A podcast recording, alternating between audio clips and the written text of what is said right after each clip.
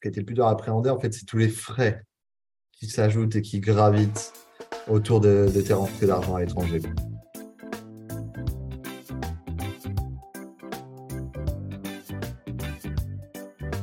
Vous avez une boîte, un business? Et quand on vous parle gestion, vous attrapez l'urticaire, vous vous sentez atteint de, comme qui dirait, phobie administrative? Ça arrive même aux meilleurs. Nous, on voit plutôt le business comme un jeu. Bonjour et bienvenue dans le podcast La gestion dans son plus simple appareil, pour que vous ne vous retrouviez pas à poil.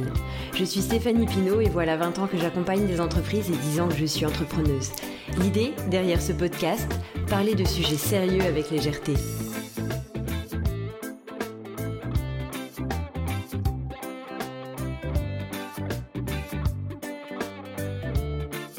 Et bienvenue dans le podcast La gestion dans son plus simple appareil. Aujourd'hui, j'ai la joie de recevoir Léo Deban.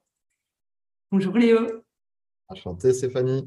Tu vas bien, j'espère Ah oui, super bien. Et toi? La forme, la forme, carrément. Peux-tu nous dire qui tu es? Mais Comme tu viens de le dire, moi c'est Léo Deban, alors 33 ans, je suis originaire de Charente-Maritime et je suis euh, coach consultant, closer et investisseur installé à Bali depuis un peu plus d'un an maintenant. Ok. Eh ben, on fait une partie de maths depuis déjà quelques minutes. Donc, euh, je lance les dés, on continue la partie. Allez. Et 5. C'est à moi de jouer. Oh, ici, c'est ailleurs. Si tu fais 7, encaisse 500 dollars et retourne à Go. Sinon, va simplement à Go. Hey, Ici, c'est ailleurs. Et toi, tu es à Bali. Incroyable coïncidence. Dis donc. La joie du podcast, la magie du podcast. C'est ça, la magie. All right.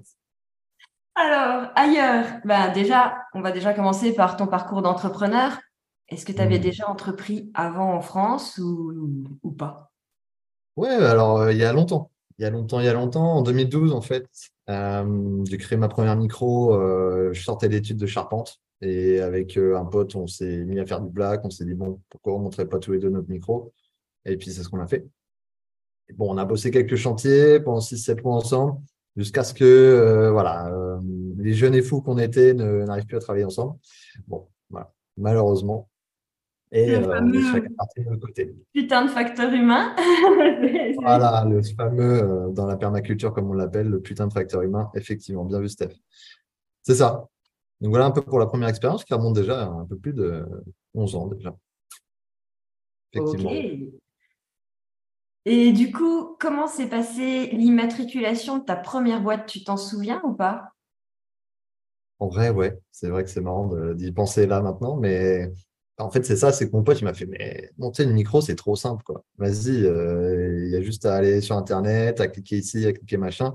Sauf qu'on s'est quand même fait avoir, pour le coup, parce que on est passé par un organisme qui le faisait pour nous. On a payé 100 balles, alors que normalement, tu n'as rien à payer. Donc, bon, voilà. Ça, c'est pour la petite anecdote, pour le coup. On s'est rendu compte juste après, juste après, hein, qu'on n'avait pas à payer ça, mais on l'avait déjà fait. Voilà. Mais donc, derrière, on avait euh, notre immatriculation, euh, notre numéro de, de, de, de, pas de série, mais de. Comment il s'appelle, vu que je suis pas en France. De Sirette, exactement. Et donc, du coup, voilà, c'était parti. Ok. Tu as monté une boîte à Bali. Euh, est-ce que tu as vu des différences ou est-ce que tu as senti des choses euh, qui, qui faisaient que c'était plus facile, plus difficile Ou comment tu as ressenti, puisque du coup, tu avais déjà une expérience en France?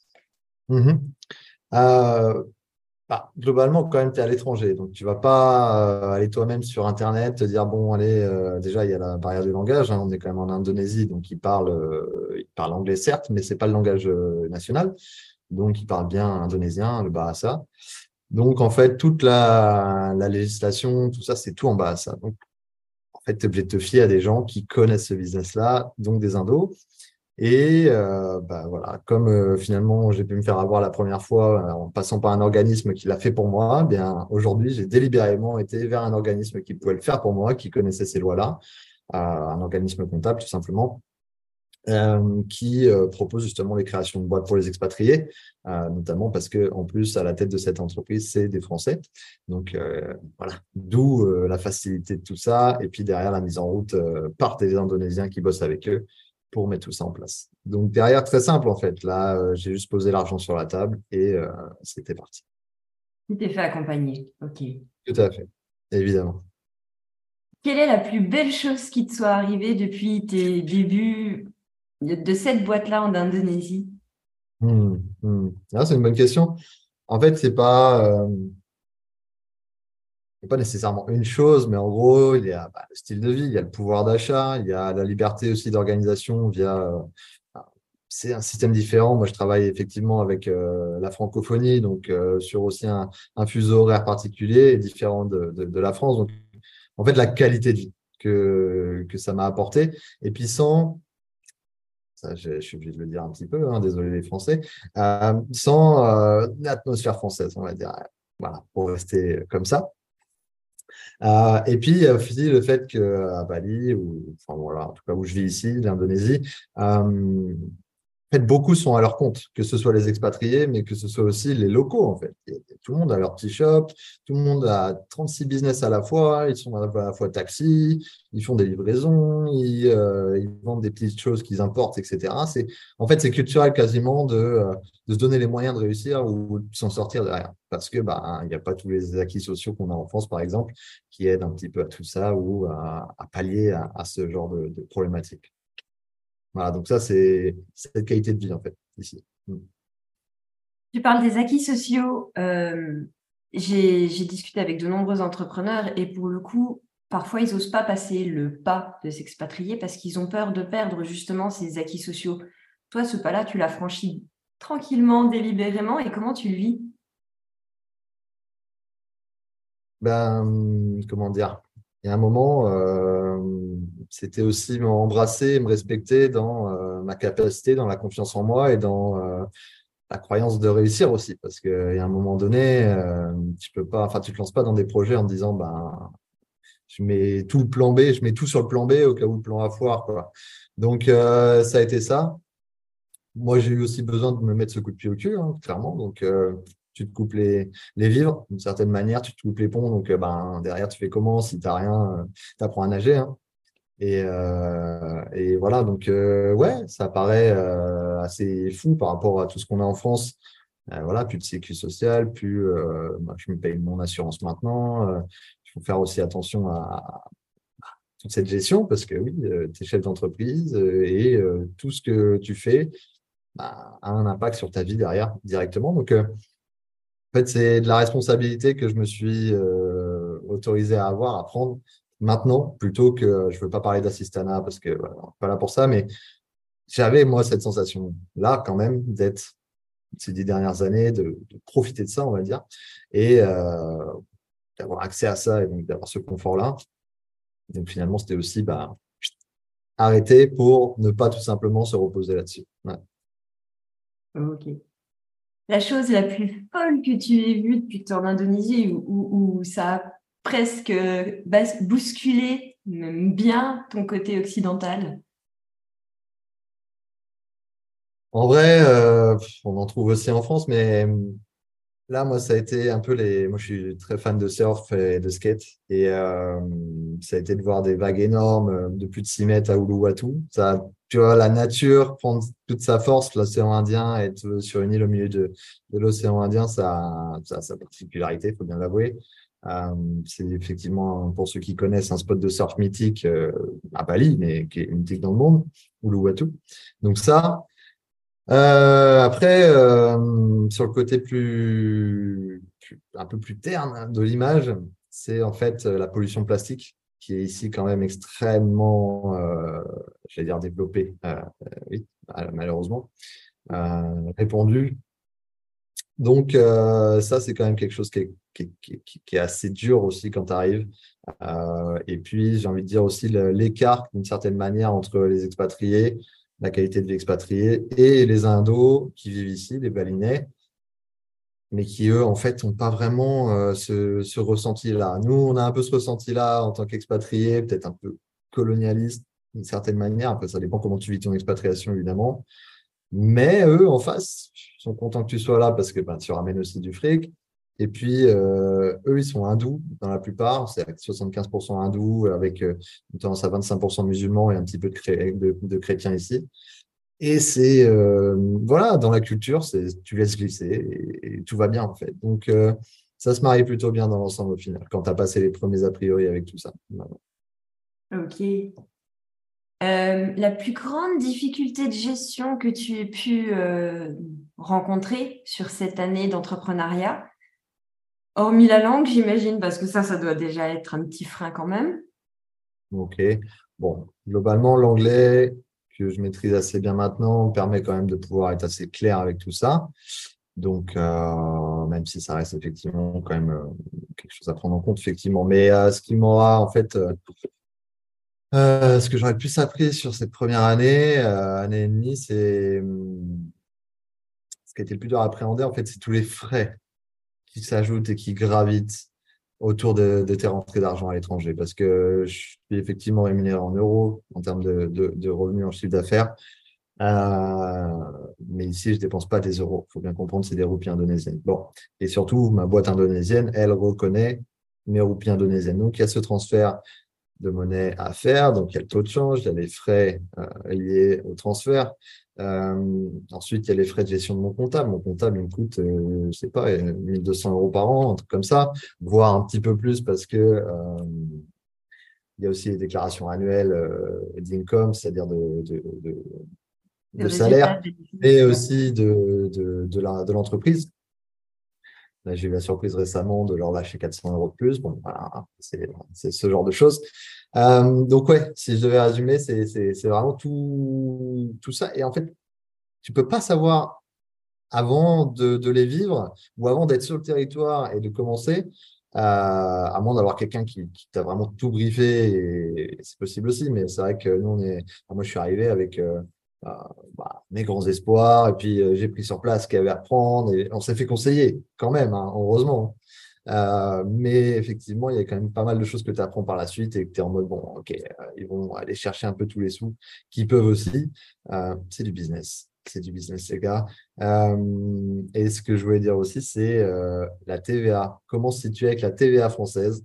Ça, ça a été aussi un défi qu'on a su relever d'ailleurs avec Stéphanie pour le coup, euh, il n'y a pas si longtemps que ça. Mais euh, voilà, en fait, en tant qu'expat, quand tu bosses avec des clients euh, sur territoire français, comment en fait ça se passe pour toi? Qui c'est qui paye ta TVA? Et où est-ce que sont les petites lignes pour toi à adapter? Voilà, ça a été aussi un sacré défi. Mm. Ok. Et du coup, tu parles de la TVA, donc on arrive sur le côté légal, administratif.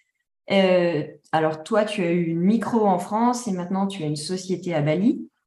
Est-ce que euh, tu sens des lourdeurs administratives qu'il n'y avait pas en France ou à l'inverse, euh, en France c'est plutôt lourd et à Bali c'est ultra léger ou comment est-ce que tu as déjà comparé les deux? Pas vraiment, puisque comme tu viens de le dire, effectivement, et comme je vous l'ai expliqué, j'ai pas une grosse expérience sur l'entrepreneuriat en France, et en tout cas pas sur une, une SARL, par exemple, qui est un peu l'équivalent de ma, ma, compagnie aujourd'hui. Euh, J'aurais tendance à dire que c'est assez similaire quand même, euh, de ce que j'en vois. Euh, il y a quand même des facilités ici pour aider les, entrepreneurs à démarrer, notamment sur les taxations, etc. Mais euh, par contre, on est toujours soumis à déclaration mensuelle, annuelle, euh, payer les taxes aussi sur euh, bah, chiffre d'affaires, sur, euh, sur ton, tes revenus. Donc finalement, j'ai l'impression que c'est quand même globalement assez similaire. Euh, j'ai pas la taxation sur le revenu directement, je paye mensuellement les taxes par rapport à mon chiffre d'affaires euh, et globalement annuellement sur, euh, sur mes revenus, par exemple. Voilà. Donc, euh, j'ai l'impression que ça se, ça, se, ça se confond un petit peu, euh, en sachant que bah, là, j'ai une boîte comptable qui, qui fait ça pour moi. Et c'est aussi l'avantage d'être ici. Ça me coûte. A priori, je pense que ça coûte quand même à peu près les mêmes tarifs. Hein. Euh, c'est pas donné donné ici non plus. Je pense qu'on peut trouver moins cher aussi avec des vrais indos qui, qui font les choses. Moi, j'ai décidé quand même d'être avec des gens qui comprennent ma langue pour, pour faciliter les choses au début. c'est un choix. Il y en a d'autres qui iront vers des choses beaucoup moins chères et qui se débrouilleront en anglais directement. Donc, c'est une possibilité aussi. Mais, mais ouais, selon moi, ça ressemble quand même assez fortement à, ce qu'on peut trouver en France. Tu es en train de casser le fantasme de la France, c'est hyper lourd côté paperasse et ailleurs, c'est mieux. ah, ouais, mais il y a d'autres avantages il y a d'autres avantages qui font que ça va justement compenser tout ça. Parce que au final, euh, oui, euh, par exemple, les trois premières années à, Bali, bon, là, tout le monde va venir à Bali, dans ton nom d'entreprise, euh, tu es taxé à 0,5% sur ton chiffre d'affaires. D'accord? Donc, voilà, vous pouvez très largement compenser ça par votre comptable qui vous facilite aussi la vie en vous faisant les déclarations, en vous disant bah, ce mois-ci, tu as juste ça à faire, tu as juste à faire ton virement et c'est parti. Avantage ou pas, dites-moi. Ok, donc en fait, côté paperasse, c'est identique. Par contre, côté taux et côté paiement, c'est plus léger. C'est ça que tu es en train de dire. Ouais, c'est de ce côté-là, ouais. Et puis, euh, en termes de paperasse, après, c'est pareil. C'est pas. Moi, je, c'est pareil. Je suis. Je, je, j'apprends tout ça, mais en même temps, c'est pas moi qui l'ai fait aujourd'hui parce que moi, je peux pas c'est à écrire en bas à ça, c'est à rédiger, c'est voilà. Et c'est pour ça que c'est ma boîte comptable qui, qui s'occupe de tout ça. Donc, il y a une facilité. Donc, tu te fais bien accompagner, ça c'est parfait. Mm, mm. Euh, on va faire un petit tour du côté de la deuxième dimension du business, qui est tout ce qui est communication, vente, euh, des marketing, des mots qui parfois font peur aux, aux entrepreneurs. Parce que pour le coup, ça, c'est ton cœur de métier c'est là où, enfin, c'est pas ton cœur de métier parce que c'est pas comme ça. Mais du coup, est-ce que toi, tu aurais des trucs et astuces comme ça pour nos auditeurs euh, que, qui puissent les mettre à l'aise avec cette, euh, cette dimension-là du business? Mmh. C'est toujours une euh, dimension particulière. Alors effectivement, moi, ce que je fais aujourd'hui, effectivement, coaching, closing, donc c'est vraiment plus orienté sur, sur la vente que sur le marketing réellement. Alors, si j'avais des conseils, c'est ayez l'air sûr de ce que vous amenez et ayez l'air sûr de vous quoi qu'il arrive, même si vous ne l'êtes pas. franchement, allez-y au bluff, ça, passera toujours mieux.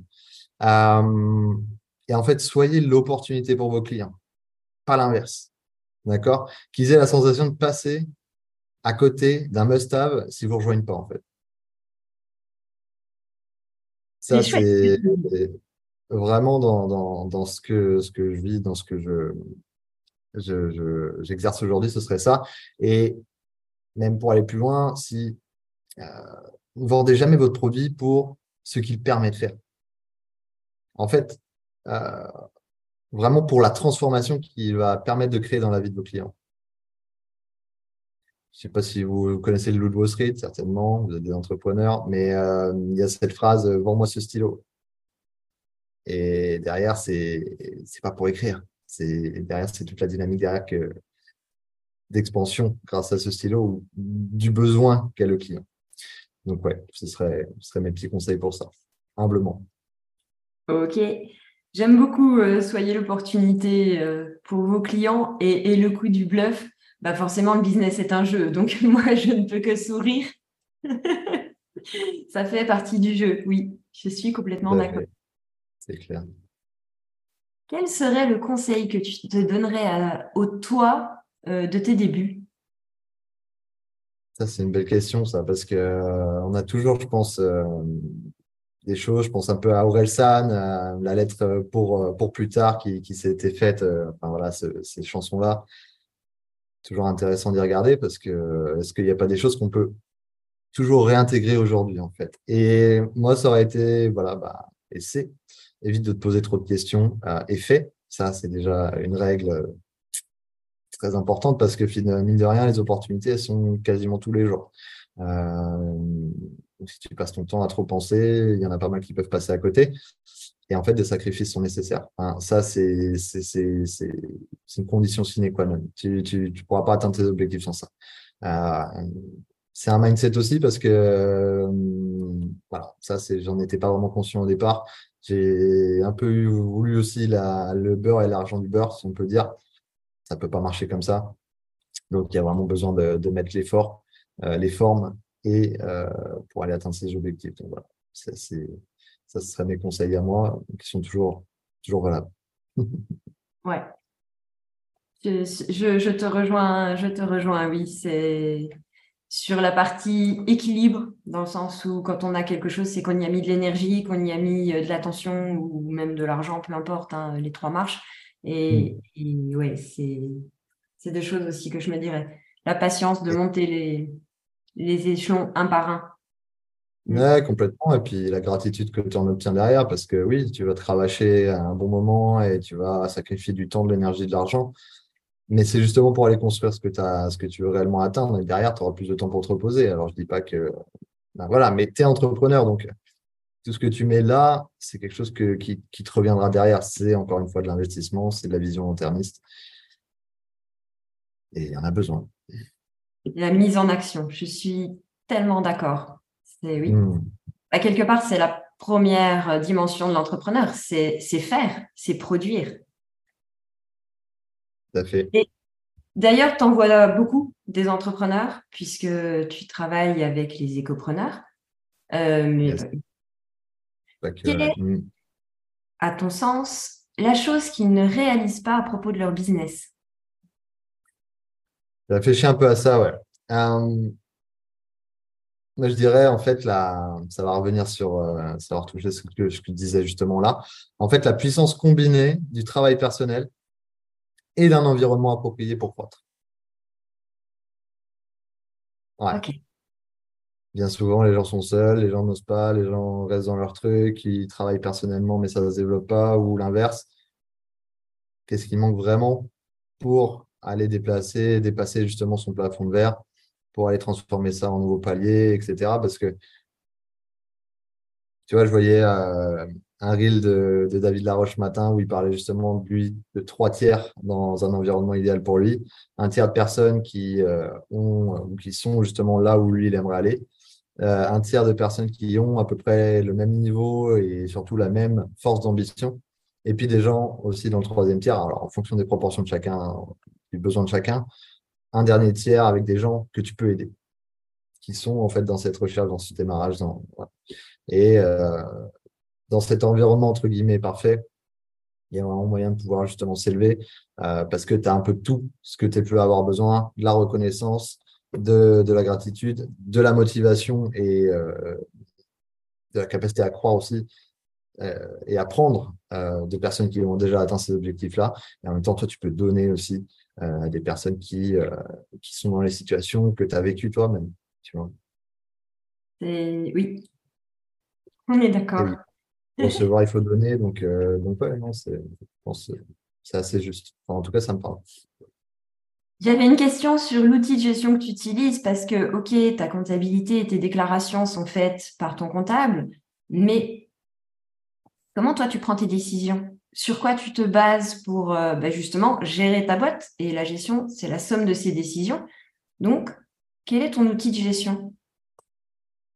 Ben là, euh, pour en fait aller au plus simple et aussi avoir euh, un maximum d'outils dans le même endroit. Moi, aujourd'hui, c'est les outils Google, vraiment. C'est euh, que ce soit le Google Drive, le Sheets, le Doc, Google Meet aussi, dont je me sers beaucoup pour bah, les réunions et team meetings et, euh, et tout ça. Même après, bah, voilà, la boîte mail, hein, ça va peut-être être le plus gros outil de gestion que, que tu utilises finalement. Et puis, et puis, tout ça combiné, ça te permet d'avoir justement un, un regard assez concentrique sur, euh, sur toutes tes datas, sur toutes tes, tes, données.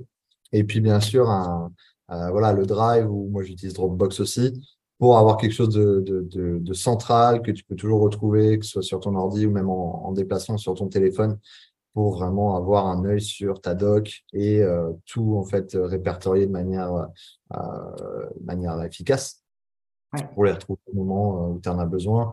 Euh, je pense au papier d'entreprise, de la création, jusqu'à ben voilà, toutes tes factures, tout est relevé euh, de taxes et autres que je reçois donc tous les mois, les payroll, comme on dit, les, les feuilles de paie, etc. Tu peux me créer mes comptables, etc. Par exemple. Voilà. Mm. Ok. Est-ce que tu as un document synthétique qui reprend ton chiffre d'affaires, tes charges, pour voir à peu près, pour suivre justement tes indicateurs et savoir où tu en es? Plus ou moins, pas aussi précis que, que tu l'indiques. Et je trouve que bah, du coup, il y a peut-être euh, quelque chose à faire de ce côté-là, tu vois. Euh, effectivement, pour avoir plus de, data sur, euh, sur moi-même et sur, sur mon activité au global. donc, oui, j'ai quand même un, suivi effectivement de, de mes rentrées, pourquoi et, et à quelle date, évidemment. Mais j'ai pas assez justement peut-être d'outils analytiques sur, sur ce que donnent toutes ces données-là. Euh, pour avoir ouais, plus de, recul sur mon entreprise, effectivement. Mm. Quel est le plus gros défi qui se présente à toi au cours de la prochaine année? Doubler mon chiffre d'affaires. Ok, donc en fait, c'est dépasser mon plafond de verre actuel, transformer un nouveau palier, euh, stabiliser les acquis et, euh, et créer cette dynamique-là. Donc en fait, c'est Personnellement, bah, je le disais tout à l'heure, me poser moins de questions, plus faire plus, guillemets, plus faire, mais voilà, sans poser trop de questions sur pourquoi le faire, etc. Le mettre en action. Et puis, bah voilà, couper aussi un peu de temps perso. C'est bien le temps perso. J'adore effectivement bah, toute la vie à Bali, tout ce que je peux y faire. Mais il faut aussi regarder, euh, voilà, si tu veux dépasser ce que tu fais actuellement, bah, est-ce que ça ne demande pas justement plus euh, là-dedans donc, couper un peu de mon temps perso pour me permettre de réellement profiter plus tard. J'en parlais juste avant. Euh, donc, de manière à justement bah, pouvoir mettre les efforts, adapter, utiliser ce que j'ai besoin d'apprendre pour aller euh, chercher ces objectifs-là euh, à court terme. Mm. Beau défi, doubler ton chiffre d'affaires. Pour le coup, tu auras en effet besoin d'une vision globale. c'est clair, c'est clair, c'est clair à peu près les bilans annuels, etc. Donc euh, voilà, ça aide aussi déjà à voir. Mais, euh, effectivement, tu as raison. Mm. Le bilan, c'est chouette et c'est un bel outil d'analyse, sauf que il est après. C'est postérieur. Mm-hmm. Ça, s'est déjà passé, ça s'est déjà produit. Et quand tu l'as, euh, l'année en cours est déjà bien entamée. Du coup, tu as déjà une partie de tes actions, tes décisions et, et de ta stratégie qui a déjà été mangé, entre guillemets, par ce temps euh, de, produire ce document. C'est pour ça qu'un petit suivi, euh, un outil de suivi, après, il peut s'appuyer sur la comptabilité si elle est à jour, évidemment. Hein. c'est un outil, la comptabilité. Mais avoir en tête les notions de chiffre d'affaires, à combien vous en êtes, les notions de charges et de résultats, pour moi, il ne faut pas attendre le bilan. Ouais, clairement, clairement. Bah voilà, tu vois, c'est les premières années d'entrepreneuriat, c'est aussi toutes ces choses-là que, que, que tu apprends, que tu découvres et que tu mets en œuvre pour aller chercher plus. Est-ce que tu aurais un dernier conseil pour les entrepreneurs qui nous écoutent?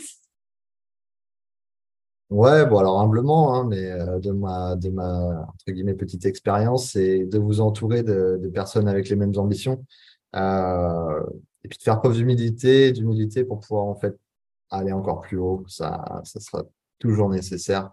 Euh, on n'a jamais fini d'apprendre et celui qui pense le contraire est un idiot. C'est tranché. c'est tranché, mais il y a besoin de faire les termes. Ça sert à rien de tourner autour du pot trop longtemps et c'est aussi mon, mon, job de coach où il y a trop de gens en fait qui se mentent peut-être moi le premier aussi, hein, bien souvent, mais euh, on a besoin d'entendre quelqu'un qui nous dise aussi est-ce que là, tu n'es pas en train de te juste te mettre tes œillères là?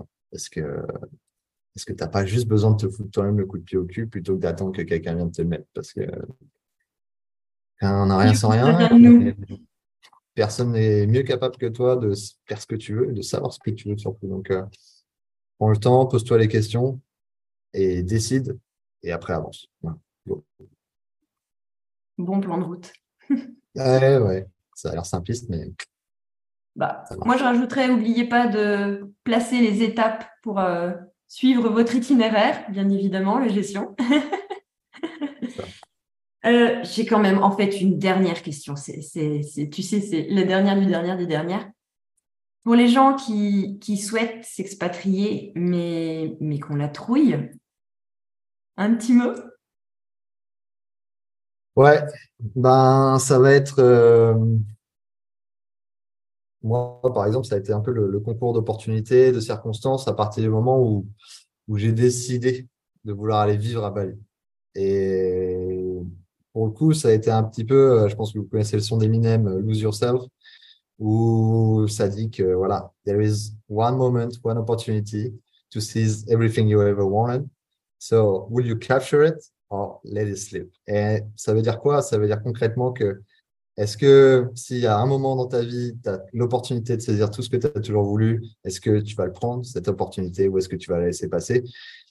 Ben écoutez, euh, c'est à vous de décider. Magnifique conclusion. Merci beaucoup Léo pour euh, ben, Merci à toi, de m'avoir écouté, de m'avoir invité. Un grand plaisir d'avoir. Ben, une expérience très chouette parce que pour le coup, on parle de gestion souvent en France, mais, mais ailleurs, ça se passe comment? Ben, au final, ici, c'est ailleurs côté paperasse, identique. Côté fiscalité, quand même, quelques avantages pour toi. c'est clair. Du coup, merci beaucoup pour euh, ben, tous ces mots, tous ces conseils et bonne route, bon explosage de plafond de verre. Tu vas doubler ton chiffre, ça va être magique. Mets des indicateurs en place, ce que tu mesures, tu connais la suite. ça m'améliore. Je vous remercie pour cette partie de, MAD. Je ne connaissais pas avant de, de partir là. 33 ans, tu es trop jeune, c'est sorti en 79. mais c'est bien parce que c'est l'inverse du Monopoly. Alors, Monopoly, j'ai connu, mais là, apprendre à tout perdre, c'est autre chose aussi. Quand on est entrepreneur, quelque part, comme c'est un jeu, euh, ça fait partie des risques. Alors, je ne dis pas qu'il faut apprendre à tout perdre. Par contre, ben, comme en bourse, il euh, faut accepter de perdre quand on perd. C'est ça. aide. Et euh, comment dire? En fait, il y a aussi le côté, alors peut-être c'est pour les gens qui, hésitent à se lancer, mais faites confiance à votre capacité à rebondir. Oh oui. Parce qu'il y aura des échecs. Il y en aura. Et vous allez vous casser la gueule. Et ça va faire mal. Mais derrière, c'est quoi en fait? C'est vous allez rebondir quoi qu'il arrive. Ça, il n'y a aucune raison que ça n'arrive pas. Donc, à partir de cette euh, conclusion, ben, il n'y a plus qu'à justement vous lancer et essayer justement de trouver qu'est-ce qui, qui vous anime, sur quoi vous êtes bon, sur quoi vous avez des capacités à, aller changer ce monde si possible, ou au moins changer votre vie et celle de certaines personnes que vous accompagnerez. Et ça, déjà, c'est, un super, une super, un super parcours clôturerai en disant que si vous avez besoin d'être accompagné pour la gestion de votre entreprise, n'hésitez pas à nous contacter, la troisième dimension.fr. Merci Léo. À bientôt. Merci Stéphanie. À très bientôt.